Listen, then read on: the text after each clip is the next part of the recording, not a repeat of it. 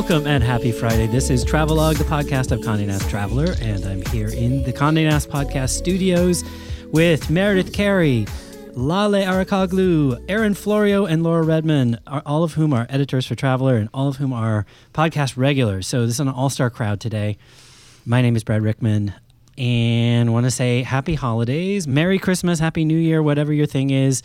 We haven't seen you since uh, December. You've heard podcast that we pre-recorded and played back, including Women Who Travel, the first episode of Women Who Travel.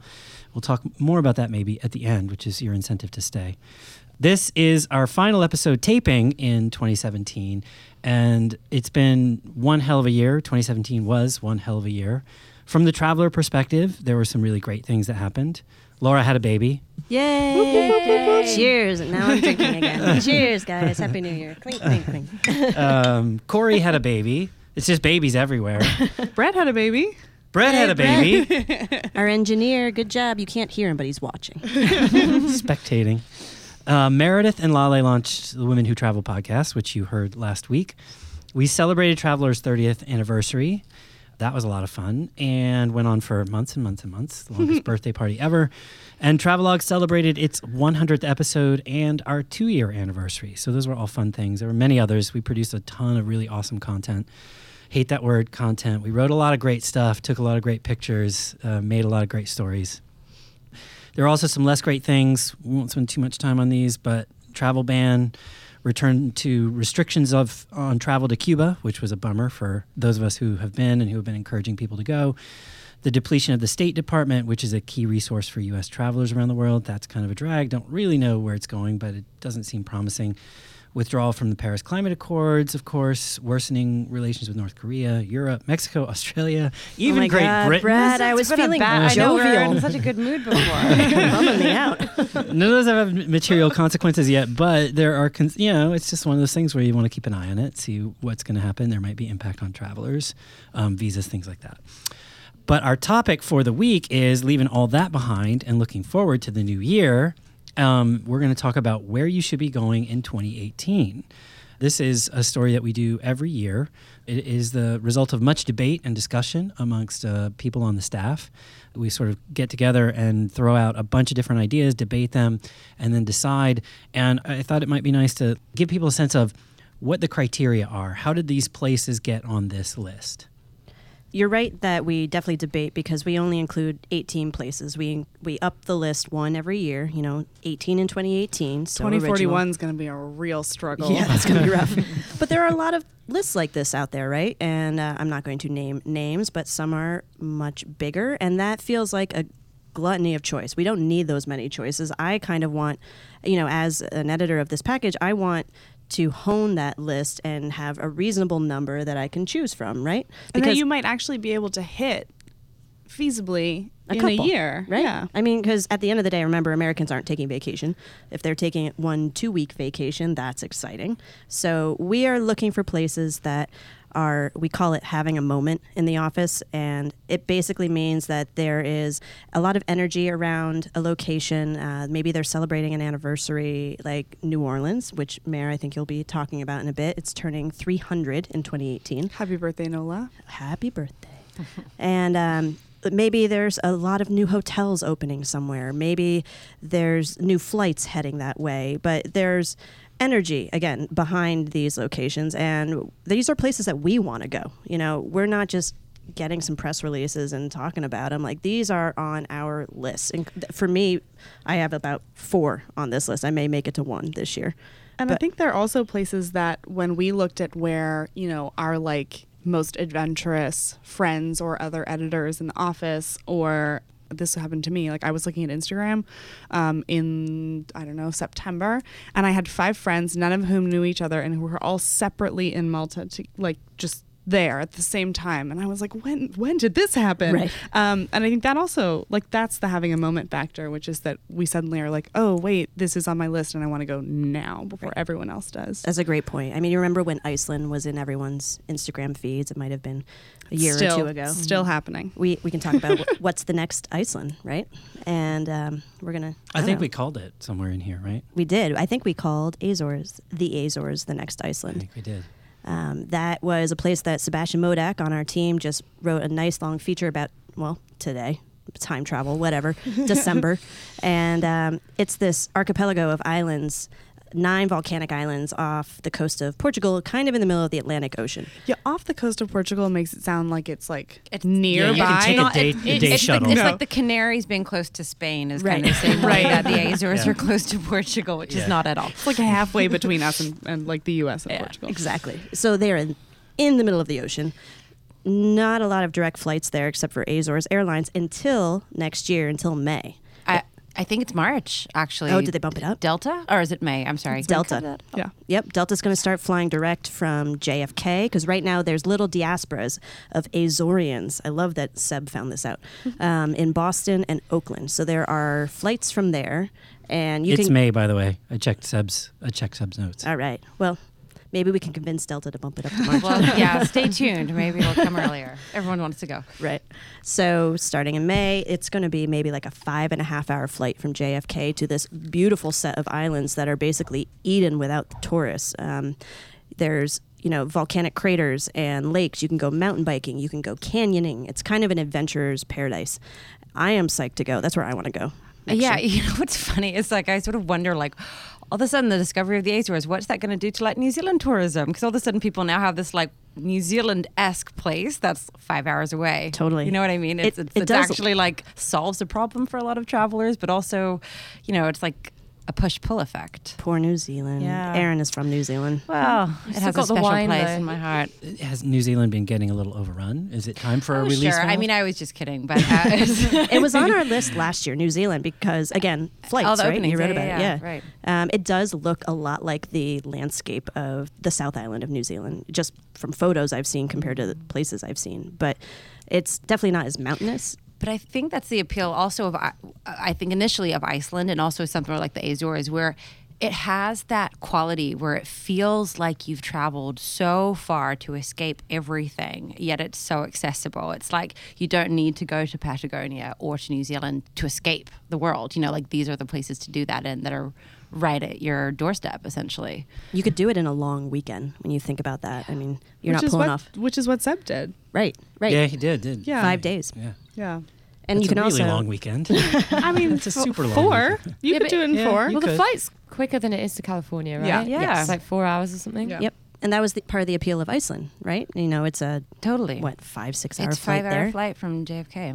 So, the, I mean, think about that. You can also tack on a trip to Lisbon because it is part of Portugal. So, you your next big city is Lisbon. And I don't know, make a week out of it. Go to Lisbon for a few days and then go jump off a cliff or something in the Azores.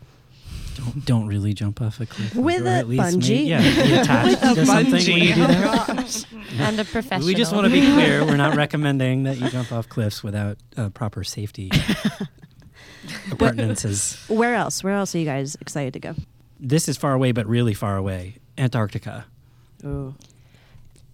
Yeah, I mean, I think that the, you know, the reason why Antarctica is on all these lists is because they're finally... Um, Uh, not infrastructure, but there are finally tour operators and companies that are bringing more and more commercial travelers into Antarctica. It was so hard to reach um, in the past because there were such limited expeditions going in. But that's becoming um, easier to do and easier to pull off.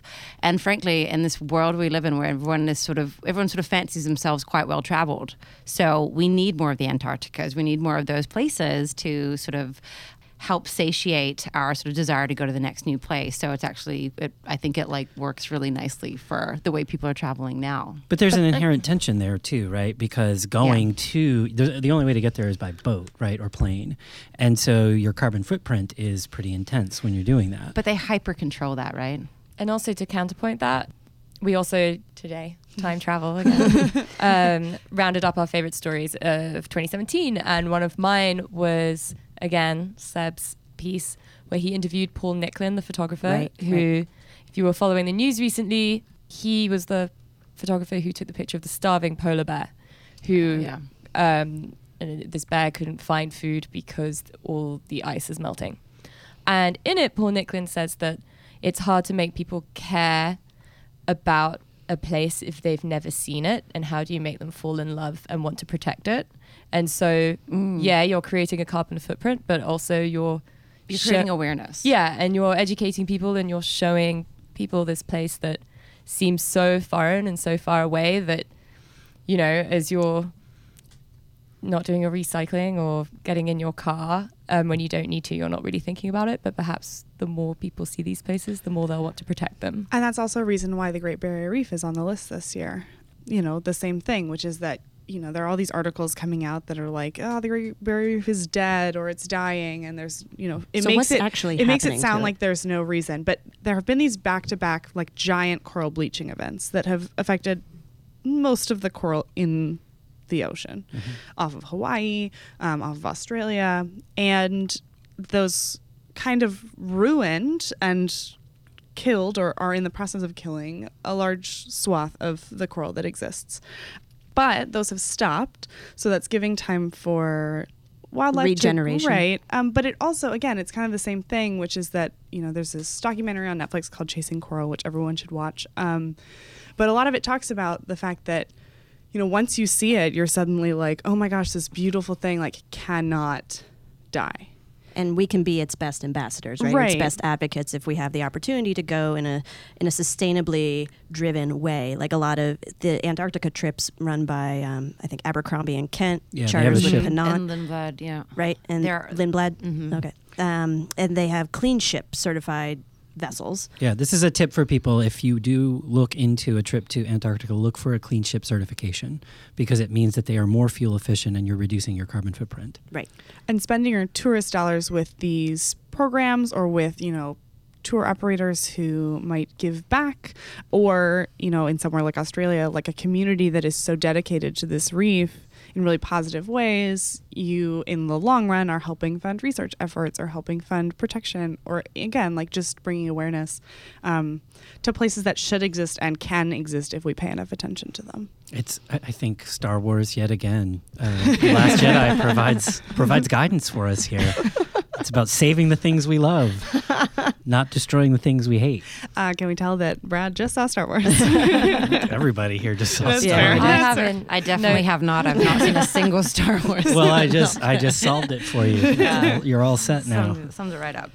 So obviously we try to balance this list, or do we try to balance this list between places people might know but need to take a fresh look at and places that we think people aren't really thinking about. And you guys talked about New Orleans.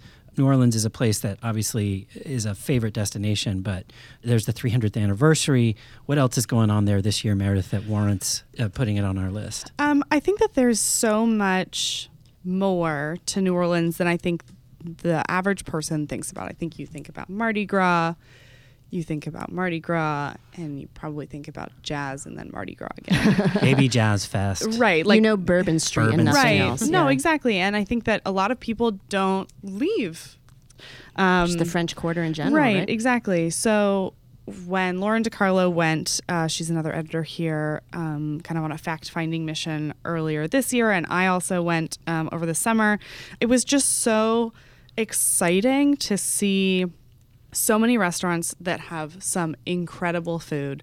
I went to this restaurant on the suggestion of this woman who I ran into at a store who I was like, we don't know what we're doing for lunch, so can you tell us what to do? Um, she was like, there's this place called Turkey and the Wolf that's like elevated stoner food. And I was like, I don't know what that means, but I'll go. And it was one of the best meals. I had a wedge, this is going to sound so bizarre, but I had a wedge salad the size of my face. And it was so amazing. We had sandwiches. It's like you get little dinosaurs on your number. And then, like, lo and behold, Bon Appetit's like best new restaurants of twenty seventeen comes out. And Turkey and the Wolf is oh, no one way. of the top ones. Um, so I think like everything, something as seemingly innocent or, you know, bizarre or like hole in the wally as an elevated stoner food restaurant like has some of the best food I've ever eaten. And then you like go to Seaworthy and you have like some incredible upscale meal. It's from the same people who did Graham Banks and they work with the Ace Hotel there. And it just, everything is good. Everything is good. Yeah, and I think there's this thing about New Orleans where they kind of tap into every sort of facet of yourself that you want to indulge, and they do it really well, and they also do it in a very sort of subtle and unassuming way. Like, they're not screaming, you know, for the attention. Um, they're not screaming for people to pay attention to what it is they're doing. They do it and they do it well, and you come across it and you kind of get seduced by it as well. Like, I think like New Orleans is like the ultimate seduction city of the South. I think it's one of those places that once you go, you're like, okay, I'm going to come back every single year. And you have to go with an appetite. I mean, you have to be voracious about the city in general. You have to consume all the music you can, all There's, the food, all the art. It's really hedonistic. And yeah. I think that that it like lends itself to the long weekend so well, because you know you're never going to hit everything in New Orleans. You just can't. Like, it's not possible. You can't eat five dinners a night, and you can't drink at every bar, and you can't see every incredible jazz musician. You can't see every amazing artist. So you just have to go back a lot, maybe three days at a time. I feel like there are two things that, you know, New Orleans has this limitless ability to reinvent itself culinarily, mm-hmm. right? Like, it's gone through three, totally. I think three food renaissances in my lifetime, or at least my adult lifetime. And this most recent one is easily one of the most interesting, because I feel like it's going farther afield. There's like more creativity and more kind of craziness going on. But I also feel like the art scene there, you know, um, has had a lot of energy of late, which is, you know, certainly in its past it's had things like that, but I think that's even more fresh than kind of like the fact that there's a new food scene there. Yeah. Right. And if you get our first issue of the year, um, Lauren DeCarlo's like Black Book Guide to New Orleans is in it. But she has a perfect day with this artist whose name is Brandon Odoms. You've probably seen his giant portraits that are at his studio called Studio B. He took over this whole warehouse and painted all the sides with these beautiful portraits of African-American faces, and some of his most powerful pieces show people like Trayvon Martin and Mike Brown and Eric Gardner holding these mm. signs carried by civil rights activists. I just think there's like this power to what people are doing there, and and the community is responding in this like incredible, like uplifting way that makes everyone else want to pay attention. Yeah, that felt like a reason to go in the same way that like Wynwood Walls is a, is a reason, reason to go to, go, to exactly. Miami. Mm-hmm. It's just, you can't see that anywhere else. It's right. really remarkable. Um, What about, I'm curious about Bratislava in Slovakia. So Bratislava was one of Catherine's, at, she was a big advocate for this, um, just basically making the argument that Czechoslovakia split in two, and we know the Czech part really well, but not Slovakia. And it's just as beautiful as what we know. Um, there are, you know, the lakes, the picturesque, almost medieval towns, um, she did a road trip, I believe, of Eastern Europe for her honeymoon last year. And she did. These places, this, Montenegro, were high on her list. Also, if you want to drink wine, this region is also great for that kind of travel right and now. And I think, it, judging from her conversations with all of us when she got back, you know, it's one of those places that, like, your friends haven't been yet. So if you want to go somewhere that's not super overrun with tourists, where you can actually feel like you're, like, actually understanding what the place is about, it might be the time to go. Now rather than later. Yeah, the wine that she recommended particularly is Tokaj wine. So she had a really good experience with that. Wow, spell that one. How'd you pronounce that? Uh, T O K A J. Okay, good. I, I, I'm probably saying it wrong. Tweet at us. Tell if me how wrong I am. If you have a phonetic spelling of that, uh, let us know. Phonetic spelling of it. But also a really great art museum, the Muhlenstein Art Museum. And I was particularly curious about the Blue Church that she mentioned, um, Fifty Shades of Blue. Well, you I know guess. What, too? It's also an hour's drive from Vienna. I did Vienna last year, and I just wanted to hop a train and just shuttle between, like, Budapest, Prague. Now I'm going to add this to my list. I had no idea. An hour to get to, like, an eighteenth century old town in the winter when every single one of these old towns looks like the mm-hmm. most, like, twinkly, gorgeous, Christmassy place on Earth. Yes, I'm in. Yeah. We're going to talk more about this next year, but I feel like it's part of this redefinition of the European vacation that's that's kind of happening and, and uh, really interesting. South Korea, y'all. The Olympics are coming. Oh, yeah. I mean, if ever there was a reason to go, it would be for the Olympics. Wait, um, Winter Olympics, though. Yeah. The Winter Olympics. So here's, let's, elephant in the room, right? Uh, people are worried about going to Korea, period. They think that there's, you know, one half of the country is going to bomb the other half and bomb half of us. It feels tenuous, but we put it on our list because we are prepared to say, ignore that. It's Erin, I mean, like... Well, you know who's ignoring that every day? People in South Korea. Yeah, exactly. Right. And they're, Japan, who are right next to them. They're kicking it. Like, they, they've been dealing with this for fifty years. So I don't know. So the, part of the reason, I don't know, Erin, you and I talked about this a fair bit because we're working on a package for the Winter Olympics as well. I mean, why do you ignore it? Like, what's happening in Seoul right now that it's worth noting? I don't think it's a matter of ignoring it. I think it's a matter of feeling confident about the way it's being dealt with. And like Brad said, I think it's getting more coverage at the moment, but I don't think that the tension, the, the sort of tension between the two are any higher now than they have been at other points in the fifty years. I do trust the way that our intelligence handles the situation. I mean, you know, we all think you should feel comfortable going. I would say it's a perfectly safe place, or, or rather I would counter that, unfortunately, and say where in the world isn't a little bit unsafe at this point. Um, but, you know, I think the Olympics is going to be, I think it's going to, they're going to do a terrific job. I actually went to the Seoul Olympics when I was very, very little, the Summer Olympics. I think they're going to do a terrific job with these Winter Olympics. Um, South Korea really understands that they're, the sort of the world is watching, and they've really done a lot to invest in these Olympics to make sure that people have a great time, not only in Seoul, which is an amazing city. I mean, if you want to skip Tokyo and go straight to Seoul, I wouldn't even debate you doing that. It, it's it's got so much to offer. I don't know if it was you, but somebody sort of posited that Seoul is emerging as the new Tokyo, as this kind of like center of gravity in Northern Asia. I have heard that, but I would say it's not emerging as the new Tokyo. I would say Seoul's finally coming into its own and people are recognizing it for what it is. And I think it has its own merits and doesn't need to be displacing Tokyo. Uh, everybody knows the food is fantastic. The shopping is great. The beauty is great. Um, it's also easy. It's easy in terms of big, scary, intimidating Asian cities. There's a lot more English spoken purely because of the American influence in the military base there. It's easy to get around, efficient trains. But outside of Seoul, the country's really pushing these other destinations. I mean, if you go around a room and you say, okay, beyond Seoul, name like one place in Korea, nobody can answer that question. Um, so they're really shaking the Olympics as an opportunity to get people out of Seoul and into other parts. So I wrote a story a couple of weeks ago about like the most popular destinations that are coming up in twenty eighteen on Airbnb. So it was like looking back at all the places in the last year where bookings have increased dramatically in any way. The first city had an increase of over two thousand percent in bookings. So that means two thousand more people booked this year, either for this year or next year, than in twenty sixteen. Mm-hmm. It is the Olympic city that's hosting men's hockey, curling, speed skating, and figure skating. The second most popular city only saw a growth of three hundred percent. So that doesn't tell you, like, people are looking outside of Seoul. They're going to yeah. those places. Um, what is that? And so that's not Pyeongchang? Or no, it's not. Um, Which is officially where the Olympics are taking place, uh, right? We're going to say Gangneung. Oh, Gangneung? Gangneung. Mm-hmm. Did yeah. I get that? There you go. Gangyang. Gangyang. Gangyang. I think. Seems right. Uh, again, phonetic pronunciation, uh, spelling. Anybody just let us know on Twitter. Yes, please. Um, no, but I think, like, you know, that to me, I, you know, ran into L D R's office and was like, look at this crazy thing. Um, because probably because they have no hotels. In- but like, look at this, I'm like kidding. Really creative yeah. way that people are getting sure. around it, and obviously going to the Olympics in droves. Yeah. Well, I also noticed in our Women Who Travel Facebook group, to your point earlier about sort of suddenly you see like five of your friends all in Malta at the same time. I noticed just this week a whole load of posts about going to South Korea and going to Seoul.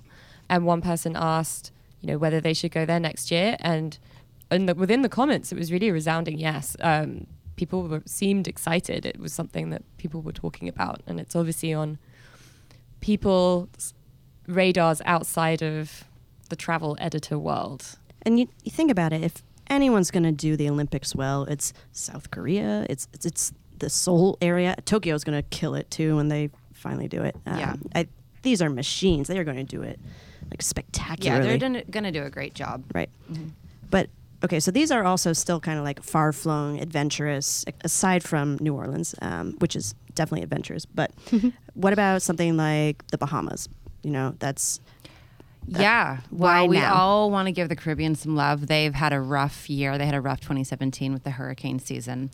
Uh, the Bahamas has a lot of interesting stuff happening. I was recently there. I stayed at a fabulous new hotel, the S L S, which is part of the Bahamar complex, which is outside of Nassau.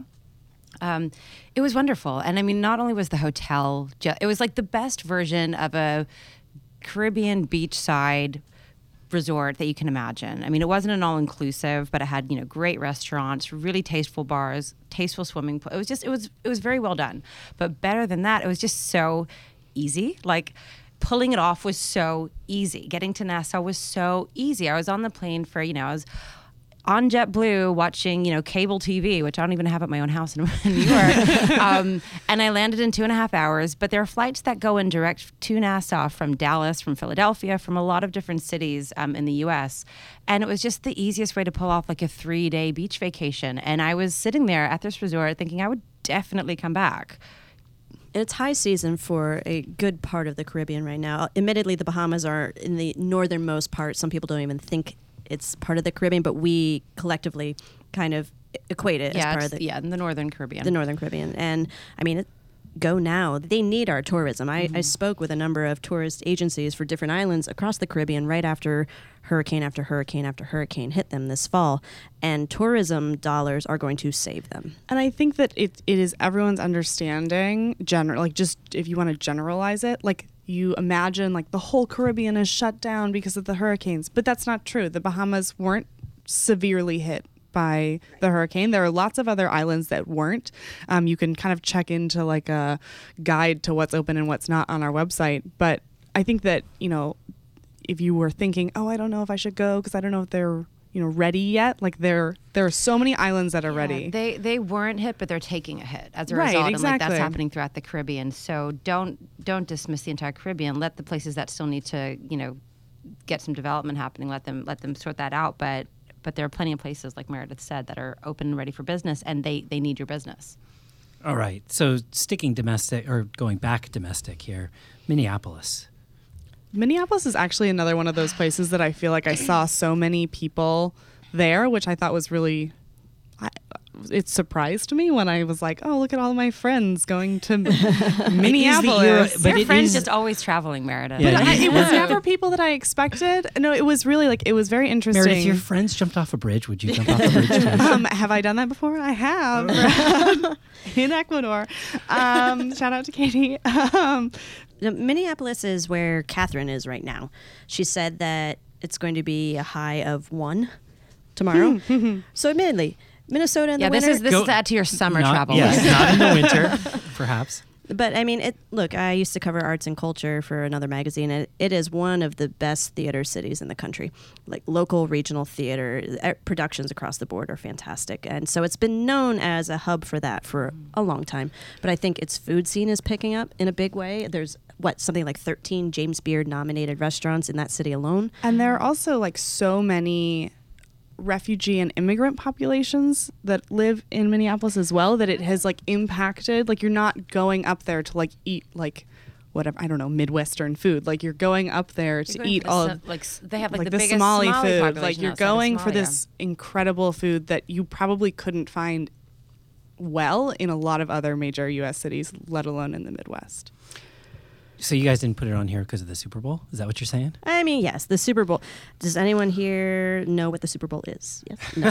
Know like, what it is or when it is? Know what it is. Our office, if you ask our office it's in not general, a sporty crowd. The, the amount of people involved. Here that are like, but I didn't grow up in America. I'm not supposed to know. Even like, I know it is. Like, no, but I, I mean, I, I think know. that the point that we were trying to make in putting it on the list here this year was that like there are so many reasons to go that aren't the Super Bowl. Like, mm. yes, you could go for the Super Bowl, but if you go for the Super Bowl, you're probably not going to be doing a lot in Minneapolis. You're going to be tailgating, you're going to be watching the game.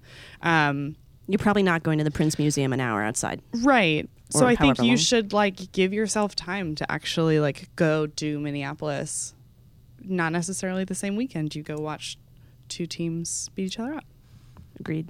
It is the era of the of the sort of mid-sized American city, right? Yeah. Like, so we talked about Indianapolis, I believe, last year. Mm-hmm. We did. And I mean, Chicago is one of the best. That's not mid-sized. That's not it's mid-sized. Huge, but it has probably up. You know, we're New Yorkers. We may say New York has some of the best food, but I'd argue that Chicago does. And I think if you're thinking about a city that's accessible to pretty much everyone in the U S, like flights mm-hmm. there are going to be easy and not super long from both coasts, from the south. Like you're going to just be kind of meeting in the middle. Right. Just wait till summer, though. Otherwise, you're going to be you're stuck so there. Cold. So one of the places that I'm really curious about is Petra, Jordan. And this is not, you know, I think Jordan is not one of those places that rises to the top of people's consideration set when they're when they're thinking about even Middle Eastern travel, right? Um, the State Department has placed a warning on travel to Jordan. We've talked before about what warnings mean versus alerts and those kinds of things. So we don't need to necessarily need to go into that, but I'm curious. Um, I see pictures and I feel like that is a place on earth I really need to go. Yeah, so, um, I mean, we won't go, as you said, we won't go into travel warnings too deeply, but um, just to give it some perspective, the travel warning that's placed on Jordan is mostly to do with its neighbours, which includes Syria and Iraq. And also the the warning is quite similar to what's been placed on countries like Germany. I mean, if you go on the State Department's website, there's a travel warning on almost every And there's one that's country. covering like the whole world, which is just a general, again, like just practice. And frankly, America is on the warning right. side for other governments. Right. So put into perspective. Yeah. I feel like we need a little, somebody at the State Department needs to read The Boy Who Cried Wolf. Like, oh, they have a new system, though. I mean, we can talk about it in another podcast, but they're going to get rid of warnings versus alerts and go to a four level tier system, tier system yeah. more like the Makes like red, sense. orange, yeah. yellow or whatever. Yeah, that's more helpful. Like way more helpful. Um, but given the region in the Middle East that Jordan's in, um, it is... you know, really quite stable, and it's this sort of peaceful enclave that you can go visit, and you can go and see unbelievable feats of architecture that date back to the f- as far back as like the fourth century. I mean, you see like B C and A D thrown about when it just dates buildings there, so that kind of gives an idea of how old some of these things are. But there was a time when people would go to Syria to see those things, and now that's not possible. Yeah, I think it's really sad to think about, like, you know, those those incredible, you know, ancient monuments that existed in Iraq and Syria, but that really no longer exist there, okay. and that you wouldn't be able to visit anyway, even if they did exist. Um, and so to be able to get to see all of that in a country that is stable and is kind of functions in a way that works for Western tourists well, makes it worth it. Well, and its uh, visitor numbers have plummeted in the last few years, which is terrible for Jordan, um, but does mean that if you go visit some of these sites in Petra, you have them to yourself. I mean, you see pictures of them, and there's just a scattering of people walking around visiting them. Um, and, you know, we had our regular contributor, C- Cynthia Drescher, who's been to just about every corner of the world. Um, she was there just a few weeks ago and was raving about it and couldn't say enough things about how much she loved it, and I think how safe she felt there, and um, what a beautiful country it was. Plus, from what I've heard, the food is baller, so that alone. Do you know if she did the Jordan Trail? Did she do that hike? There's I'm not sure. Like an epic four hundred mile hike. Yeah, so one of our contributors, Jen Murphy, she did do that hike. She uh, did. Yeah, okay. It just opened. Uh, it opened officially, I think, in July, or I think maybe they try were trialing it in July and opened in September. Anyway, it's very new. Uh, she said it was excellent, and it goes through these. But basically, what it is is it connects. Um, it turns a lot of the historical corners of Jordan into a walkable path, essentially a walkable trail. You can hop on, hop off, uh, including Petra. And um, she just said it was an amazing piece of infrastructure, and it's obviously a great thing for tourism and, and a great way for travelers to see the country and get out of Amman, the big city. And along the way, there are these great new like luxury camping sites that they've set up, you know, a la these collective retreats and the, the sort of glamping thing that's that's become trendy everywhere. So, yeah, I mean, they're like, definitely go. And Jordan Tourism Board is is is making it easier. The thing that I that I think people may not realize is in Jordan that they've seen before in films and things like that are the Nabatean architecture, which is buildings carved into sandstone mm. rocks and cliffs, um, temples and other sort of ancient municipal buildings. And these things, to me, are among the most remarkable things I've ever seen. Obviously, I haven't been there, and this is why one of the reasons why I want to go. And Petra has some of the best examples of this right. in the, the world. They're the Indiana Jones buildings, totally. Yeah, yeah. Literally, like, buildings that look like, you know, buildings you would see um, freestanding in other parts of the world, and they're carved into the side of a rock. It's really Yeah, remarkable. It looks really remarkable. Which yeah. is this, also, it's like a very unique sort of pink rock. Color, yeah. yeah. It's mm-hmm. this yeah. amazing the color. The Red that, City or some, do they, or is that Marrakesh they call Red City? I think they call Petra the Red City. I don't know. Red, it's like pink. Yeah. Is it Tweet millennial pink now? I don't know. Is it the original millennial pink? They've updated it. It's now the millennial pink city. Well, we just laughed at our own joke. No, don't cut that out. I think I saw someone on Twitter once complain that we laugh too much at our own jokes. You are having mm. too much fun. Someone has to laugh. Calm down. I know. We'll be so serious from here on. You guys, out. They must not have heard Sebastian's whale joke because it, well, a few episodes back was a highlight of my life. That was I should have made the annual highlights like I mentioned at the beginning. Oh, you should do a highlights reel. Yeah. um, well, and just one last thing on Petra and Jordan is to get to Petra, you drive through a lot of desert. And I saw a report the other day that was saying that I th- deserts have become one of the most pinned things this year. And it's this, again, it's like this. Gr- You're referring a growing to Pinterest? Interest. I am. Pinterest exists. Pinterest. Still. It's still there. And the people that still have their accounts are pinning deserts. Wow, more than beaches, that more than me. Yeah. I don't know. I think it's, I think skylines it's, and sunsets and I things. think a lot of it is though the, like the photographs you get in the desert, you can't get on the beach. Like you can't get those incredible sweeping, sweeping photos. Yeah.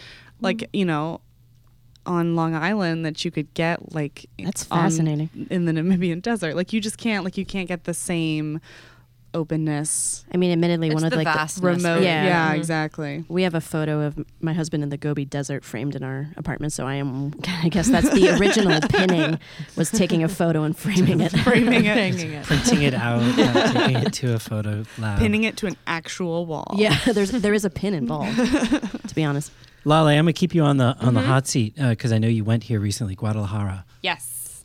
What Tell us about Guadalajara. Wonderful surprise. I. fell in love with Guadalajara, and given I was only there for a few days, and actually it was a week after the massive earthquake in Mexico City, um, and down to Oaxaca, right? Did it like yeah. kind of rocked a large part of the country? Yeah, and Guadalajara was intact, um, but I, you know, obviously when something like that happens in a country, the whole nation is, um, you know, feel, feels the effects in some way. And people were, I think, pretty, you know, unsettled by the whole experience. And, and a lot of people I met there obviously had friends or family in Mexico City. But this is all to say that I was there a week after it happened. And I had a wonderful time. People were so happy to have me there in Mexico. And please, please, please go to Mexico and do not let the fact that there were those two dire earthquakes put you off going. It's also, the like, birthplace of tequila, right? Mm-hmm. Yes. Jalisco. I drank a lot of tequila on this You also trip. Had photos of what looked like the most amazing meat meal. Oh, my God. Like, I wanted to go just for, to eat that Yeah, meat. What was that? So Guadalajara has a really, really great um, food scene, great art and design scene too, great cocktail scene, all the ingredients you need for, you know, a big, growing, brilliant city. And, yeah, I went to this restaurant called Hueso, which means bone. It's in this sort of twentieth century Art Deco cream house, of which there's a lot in Guadalajara. You wouldn't know what was behind these walls, and then you go inside, and it is covered in artifacts and bones. It's like the most like monochromatic Tim Burton. It's like so beautiful. Yeah. This I like was looking at pictures because I saw Lale's Instagram, and immediately was like, okay, cool. So I'm gonna go there. Yeah. And um, it has, you know, part of it where the bar is the roof opens opens up into to the sky because the weather there is always super temperate um, and relatively dry. You know, I was there in September, but even in December, January, I don't think it ever really goes below the sixties. So how do you get there? Do you go through Mexico City and then uh, so I flew via Dallas. So I think if you're coming from the East Coast, uh, usually you'll connect somewhere te- else, somewhere in, else in, in, in the, the U S. U S. Okay. Um, but, you know, if you're already down in Texas, it's a three hour or so flight there. Does it have an international airport? Yes. Okay. And I think it's it's the second biggest city yeah, after big Mexico city. city. All right, it's then big. Strike that. Sorry, Guadalajara. um, and yeah, it's a young city. It was just super cool. Had like a really great feel to it. And you know what I did on this trip was then tacked on a night in Tequila, which is which is an actual place. An actual place. Oh, I did not know that. Is the birthplace of tequila. Um, mm. It's an hour's drive. Uh, the landscape's incredible. It's covered in all the agave fields, which give it this really amazing, like dusty bluish hue. Um, it's very volcanic, which is why it, the, it's so verdant and they can grow so much agave there. And there's a dormant volcano hmm. on the horizon. Um, it's, yeah, it's really spectacular. And um, the town of Tequila itself is a UNESCO town. It's super tiny. It's very touristy. Um, I don't think you would necessarily go there for any reason other than I'm going to go and taste tequila. And um, there's, you know, a bunch of different distilleries there. Um, there's La Rojena, which is two hundred years old. I think it's maybe the first one, which is sort of the main one that you can visit. Um, they organize trips out into the fields, tastings. And I also just like learned to really appreciate tequila in a way I hadn't before. Firstly, you don't have to shoot it. You can sip it. Um, Every twenty-year-old out it. there. Yeah. Yeah. But you can still drink a lot of it, which is great. um, yeah. Oh, such a special place. I couldn't tell people to go there enough. I loved it. All right. Let's go south a little bit. Quito, Ecuador. Oh, I love Quito. You went too, right, Mary? I have been. And I actually, I just like love Ecuador. I feel like people there are so lovely. Quito is a place that, you know, you can go and you can see incredible art and you can see these like beautiful buildings.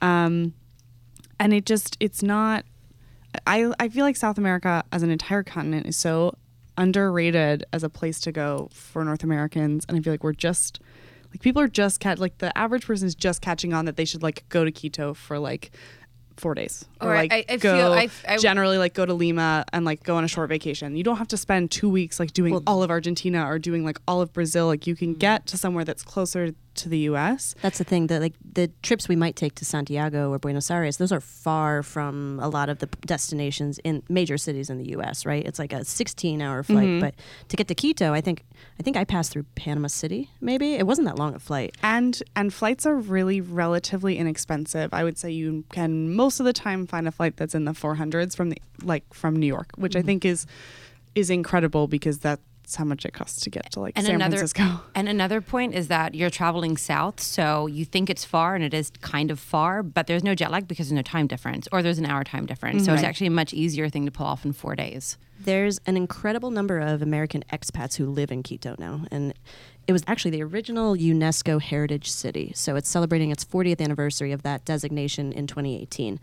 So what does that mean? There might be some celebrations, but th- there are a few interesting things happening in Old Town. There's this cathedral. I'm going to try to get the name right. Mm-hmm. C- Catedral Metropolitan de Quito.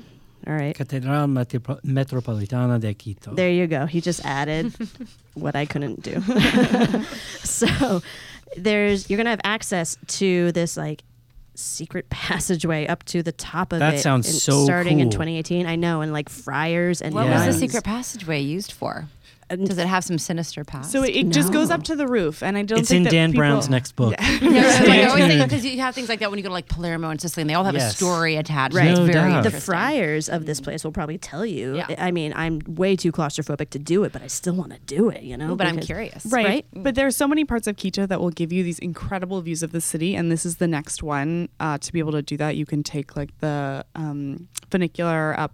What is that? It's a cable car um, up to the top of the mountain that overlooks Quito, and you can, mm-hmm. you know, go uh, in Old Town. There are like a lot of rooftop bars that you can go to as well. But I feel like this is kind of like the coolest way to see everything. It's so romantic. There's something about like, yeah, Erin, you're raising your hand. I have a question, podcast. But please finish your point. Well, no, um, Old Town particularly is very romantic. It has almost like a, a Renaissance feel to it. It's one of the oldest colonial cities or colonial centers in South America.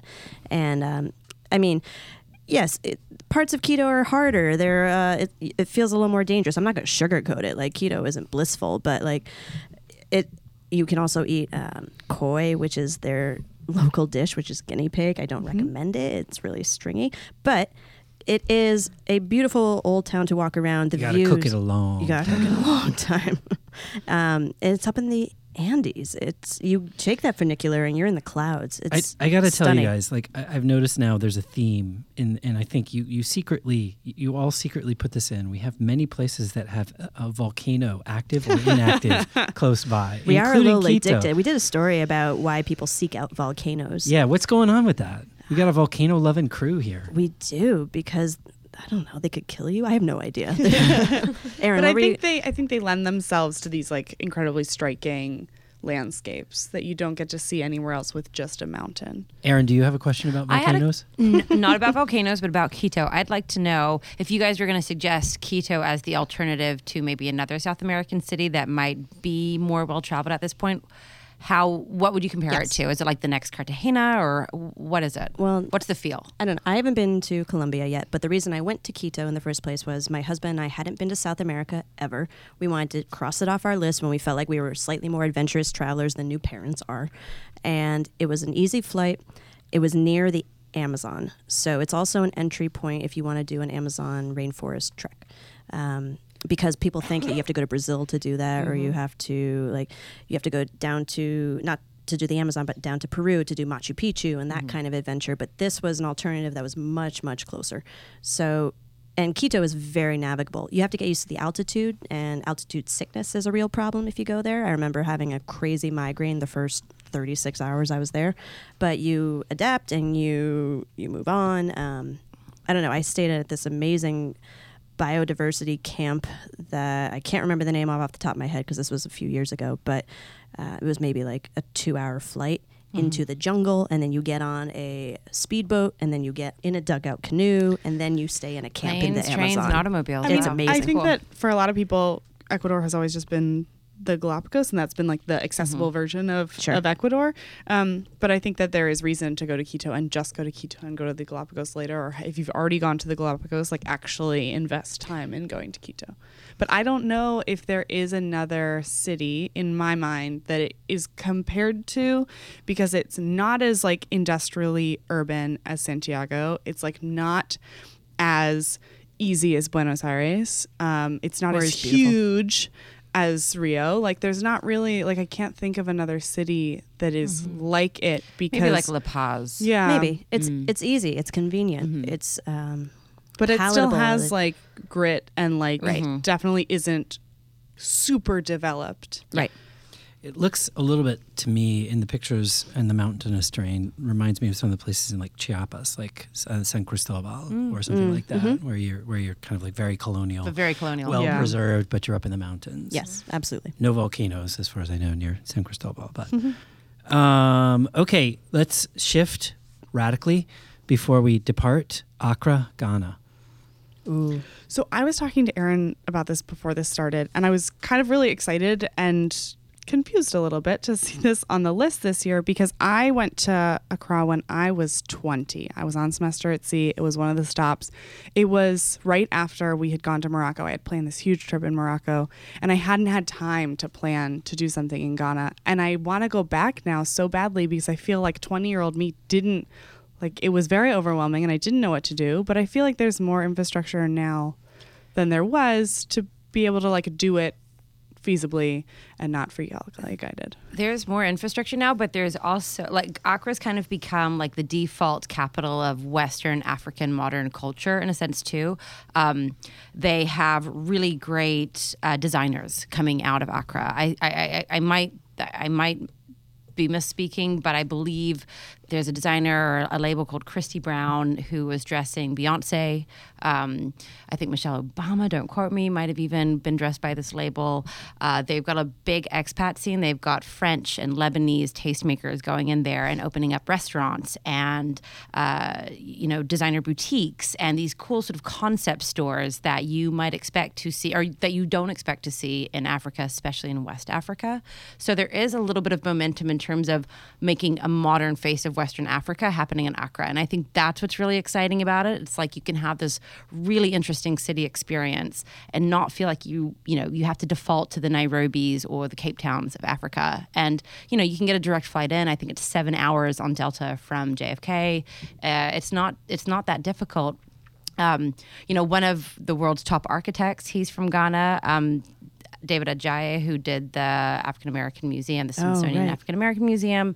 Um, I believe this hasn't been announced yet, but I believe, you know, he's, I think he's hot and ready to do a few projects actually in Accra. So there's a lot happening there, and it's really sort of got this great momentum going forward. So I think that's a lo- all those reasons are sort of why it's on the list this year. It, it was, feels like cool kids town. Like it it's is. Emerging exactly. As, like, like, yeah. Like there's a there's it's a like Kempinski. Where the cool kids of West Africa are. Yeah, there's like the global club people are headed there now, opening up new places. There's a lot of restaurant activity. It was one of the few places that multiple people in our office were recommending, independent of anything. They came to the meeting and were like, go to Accra. And Mark Elwood, who's a regular contributor, he likened it to Saint-Tropez or Ibiza in Africa. And African cities can turn over like that, right? You know, they just, they need the infrastructure. They double down on tourism. Like, I don't know. I feel like we were talking about uh, Addis Ababa in Ethiopia in the same way, where it just, if there's enough money going in there and enough infrastructure and enough development happening, you're in good shape. Um, and enough Ghanaians and Ethiopians who are incredibly invested, or mm-hmm. people who are coming from outside who have already fallen in love, who are expats, who are living there and spending time and investing their money and like livelihoods in those cities. I think it's exactly that. They're turning over so quickly and creating a name for themselves mm-hmm. like we haven't seen. Okay, another one that's kind of out of left field, but we talked about this a lot, Chengdu in China. The one of my favorite stories from the magazine this mm-hmm. year is this story um, about like all of the super spicy peppers that they use. Oh yeah, the Sichuan. Yeah. Yeah. I mean, it was spicy food in China. It's the photos are absolutely mm-hmm. incredible, so you should check it out on the site. Um, but I know again, like that was another place where a lot of people were there this year. And it comes back to Laura's point at the beginning of the podcast, like openings. They have a great new hotel opening in Chengdu. Uh, the Temple House is there, so it's bringing a lot of people in. Uh, you, you, I think one of the biggest reasons why people would want to go is the pandas. Right, that, Panda Central. Yeah, it's Panda Central. Um, there's new flights going in from J F K uh, that just launched in October. So, yeah, it has that like critical mass of tourism support that's bringing people there at the moment. It sounds like Hainan's got a new... Uh, flight that's direct from J F K, so yeah, that's going to open a lot of doors. In October. And it sounds like, you know, if you are going to go to to um, Sichuan, like this is the place to go in terms of the food that you can get there. And it's I like think the best people example. Are just ready to get off the sort of Beijing, Forbidden City, Shanghai route in China and start exploring elsewhere. And this lets you do that. Yeah. Okay. Last place I wanted to ask you guys about, because like we probably need to wrap before we can talk about everything, mm-hmm. although we can certainly try if you want, um, is Georgia, which I feel like keeps coming up again and again and again this year. Oh, yeah. And well, guess what? We're not talking about... Yeah, I'm not talking about America's the Peachtree State, y'all. This is where? Where are we going? Yeah, this is Georgia, the country uh, that's in the Caucasus former, Mountains. Former U S S R. Former U S S R, birthplace of Stalin. Um, and for a few years, people. Fun fact. Yeah, for a few years, people. For a few years, people have been talking about it. And you know, Tbilisi, which is the capital city, has been really hot for a while now. They have Rooms Hotel, which opened there a few years ago, which brought people in. They've got a great food scene. I think one of the former chefs of eleven Madison Park has opened a restaurant there, uh, who is American with a Georgian girlfriend, I believe. Um, but now, you know, there's so much happening. There's all these developments. Now people are actually. L- not just going to Tbilisi, they're going to Georgia, and they're going to these great wine districts, and they're going to um, these, the, these regions where you have this, these amazing sort of home-style meals. We actually ran a piece in the magazine in October uh, talking about Yotam Ottolenghi and his right-hand woman, who's his sommelier and head wine buyer, Heidi um, Knudsen-Nam. Or Nam Knudsen, excuse me, I might have said that. Excellent memory. I know. Good. Um, and, you know, she said to me, you know, it's one of her favorite places. He loves going as well because they love their approach to food. And Georgia's approach to food is very much how Yotam Ottolenghi does his food and how we all want to eat now. It's all fresh. It's all very, very local. It's not pretentious. It's the opposite of pretentious. And you go around the country and you have these wonderful inns that welcome you with these amazing homestyle spreads, this wonderful wine. And it's what like, is the amber wine? Can you explain the amber wine? You can drink it in Brooklyn and Barcelona, apparently, according oh. to our article. Mm-hmm. Is it different from orange wine? I don't know.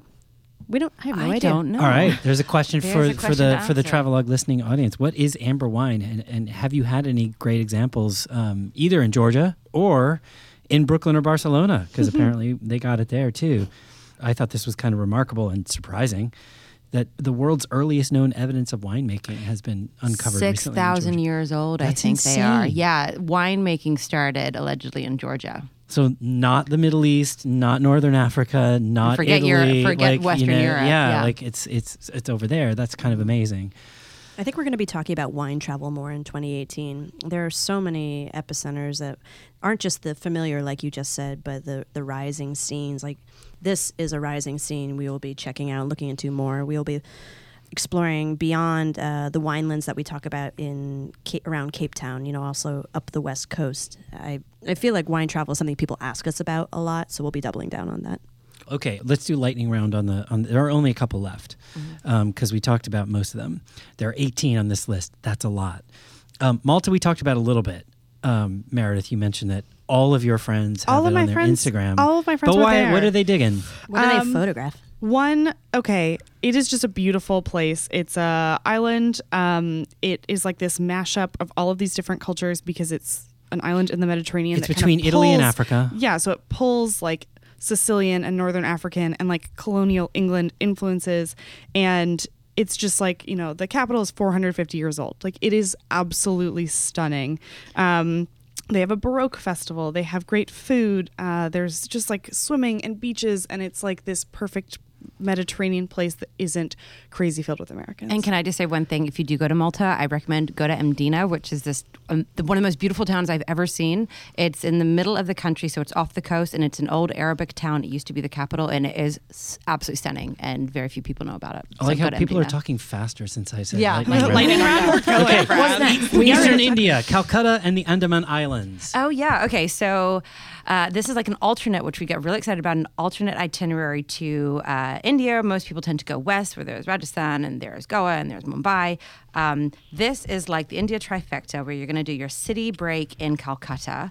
Uh, wonderful city, really known for its street food. You're going to then hop up really easily to the Himalayas and stay at um, the Shakti Ladakh properties, which are gorgeous glamping properties in the Himalayas. You are not allowed to say properties on the podcast. Oh my goodness, I'm sorry. Hotels, uh, resorts, it, tents. It's a It's tents? a great, yeah, it's, it's glamping. It's like these amazing, wonderful tents where, you know, you'll want for nothing, and it's very luxurious. You're hardly roughing it. Do not consider it camping at all. Um, and you're going to round off the trip with your beach break, which this time will be in the Andaman Sea, just off the coast. Weekly flights go in from Calcutta because the Taj is going to be opening there very, very soon. I think it's now slated to open in March. And, you know, prior to the Taj opening, the Andamans was pretty much backpackers and divers. There was no hint of luxury or comfort there at all. So this kind of changes the the way you can do like a full holistic India itinerary. What's the best time of year to go? Not, Ooh, not, I stumped her. Not rainy season. Um, that is not easy to do. No, yeah, I would say probably past March, because November to March is the rainy season. Um, but then after that, you're golden. Yeah, so, sounds amazing. But would it be too hot midsummer? This is something I often wonder about planning trips well, to India. Not in the Himalayas. I mean, I guess, you know, it's interesting because right, it's you're, you're really tapping into different yeah. seasons. You're going to need a bigger bag to fit all of the layers and bathing suits that you're going to pack. You're going to need your winter coat and your bikini. Okay, northern Peru. Oh, my God. Oh, that's also Erin. Yeah. Sorry. No, it's good. Um, I get super excited about going into parts of countries which are real travel that people are not yet paying attention to. Machu Picchu and Cuzco and Lima are obviously places you should all visit. They're amazing. They're ruins. Well, you're not going to be allowed to visit Machu Picchu. Right? Well, Machu Picchu is really restricting. So you can, you can, you can visit, but there are definitely a lot of restrictions, and this kind of gives you an opportunity to not have it, to deal with all that. Is it that. ticketed now? Yes, and it's like you have to buy them something like a year in advance. You have to go with a tour. It's just not going to be like a free-for-all anymore, yeah. which yeah. for like an ancient city is probably, probably not a bad thing. Fair enough, frankly. You used to take a, a bus there, right? You still take a bus yeah, you there. You still take a bus or the train. But you don't and drive. Can you hike there anymore? Mm-hmm. Okay. Yeah. But in any event, if you... St- If you want to see something different, northern Peru, which has uh, its capital, or its anchor city, I should say, of um, this uh, city called Trujillo, um, which is this beautiful old Spanish colonial city, uh, sort of anchors this region, which is filled with some of the oldest and largest Incan ruined cities in all of South America. Um, there are mummy museums, and there's beautiful waterfalls, and there, it, it's tapping into all of these sort of adventurous travel motivations, if, for lack of a better word, for why you want to go to places like Peru or off the beaten path in Colombia, for example. Um, but nobody's going there yet. Red Savannah is launching tours for twenty eighteen, and it's like the ultimate, like this is what we sort of said in the office, sort of like the ultimate, like get their first bragging rights trip. And I, you know, I, I think it's going to be like a, a very, very exciting place to go for people who are already quite well traveled. Okay, last spot. Um, and one that I think is, we've talked about before, but I think is particularly interesting is Addis Ababa. Am I saying that right? No, Addis Ababa. Addis, Addis Ababa. I think it's the... Okay, thank you.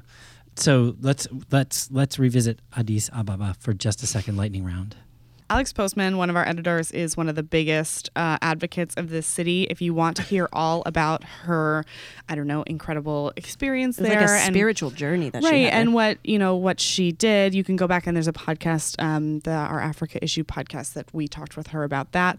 Um, it's, again, a similar but in a different way from Accra, like finding itself, becoming a place to go on its own.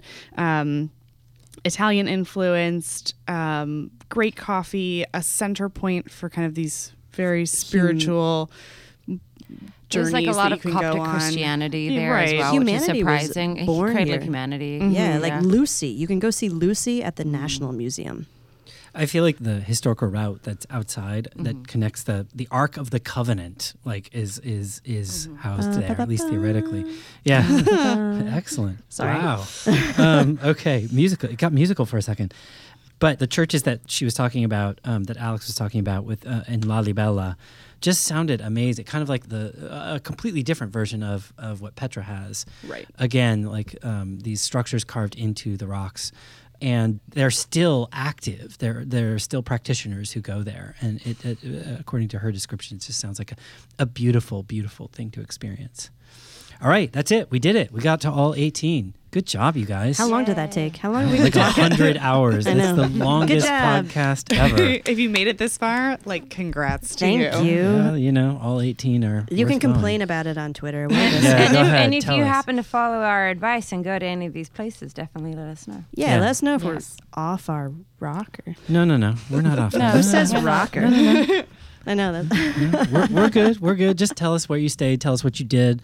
Let us know how cool it was um, and uh, how you were so happy to get there before your friends because you listened to Travelog. There you go. All right. Don't forget to subscribe to the podcast. We are on iTunes. We are on SoundCloud. Visit us at c n traveler dot com where you can read um, all of these things and everything we have to say about them um, and and uh, and quite a bit more. Um, Women Who Travel. If you're not subscribing to this right now, I've just had it with you. Like, it's just like, it's just, I don't know what to tell you. Brad's our male ally. Yes. um, so our fourth episode will have come out this Monday, January first. Uh, it is all about the FOMO that comes from kind of this Instagram culture that we uh, live in now and how that's a good and bad thing um, for you as a traveler. I want to give a plug for the third episode. Because th- where you guys talk to women in the restaurant business, women in the bar business, that was great. It was. It went from hilarity to horror, like, and I feel like that was just terrific, terrific episode. It was an unintentionally uh, timely. timed. Yeah, yeah. Um, we, we had that planned for months, and it just happened that it, we recorded the same week that a running list of male restaurateurs. Um, the Mario Batali news. Yeah. Let's just say it. There was yeah. Mario yeah. Batali news. The big orange Crocs. Right? yeah. But also, like, outside of all that, the guests were great. Like, the, the conversations that you guys had were terrific. It was funny. I thought the whole, the whole first beginning was hilarious. So give those a listen. Did you guys do, like, a mid-season finale? Um, no, because this, our fourth episode, will be mid-season. We're going to be running this season through the end of January, and then you'll hear us again in March. Okay. So you're taking a month off. God, month off. Love that. we where, don't, we don't do we, give you that break, Brad. Where do we find these things, these glorious podcasts? You can find Women Who Travel also on iTunes and on SoundCloud. You guys are on both, right? Correct. Mm-hmm. You can find us wherever you listen to Travelog. Yeah, everywhere. Um, once it gets on iTunes, it's everywhere. So, you know, Pocket Cast, Stitcher. Um, but really, you need to listen to this. These guys are doing a great job, um, and the stuff is fascinating. Also, we are Condé Nast Traveler on Facebook and YouTube, C N Traveler on Instagram, Twitter, and I keep saying it because I feel like I have to, Snapchat. We're um, still on Snapchat. We're still Are we updating Snapchat? Snapchat? I, I, I should be able to answer that question. Site director. It's like, who's in Site. charge of the Snapchat? Yeah. Snapchat's gone rogue.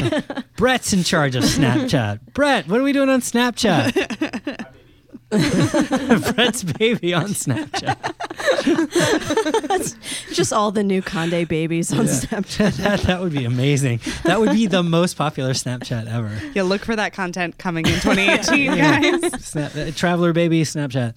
Uh, please tweet at us. We really would love to hear. Where are you going? Where are you excited to go in twenty eighteen? What did we miss? What is your sort of on your list that we did not cover? Um, and uh, if you've been to the places that we talked about today, let Let us know how it was. Let us know what your recommendations would be. We would love to hear that stuff.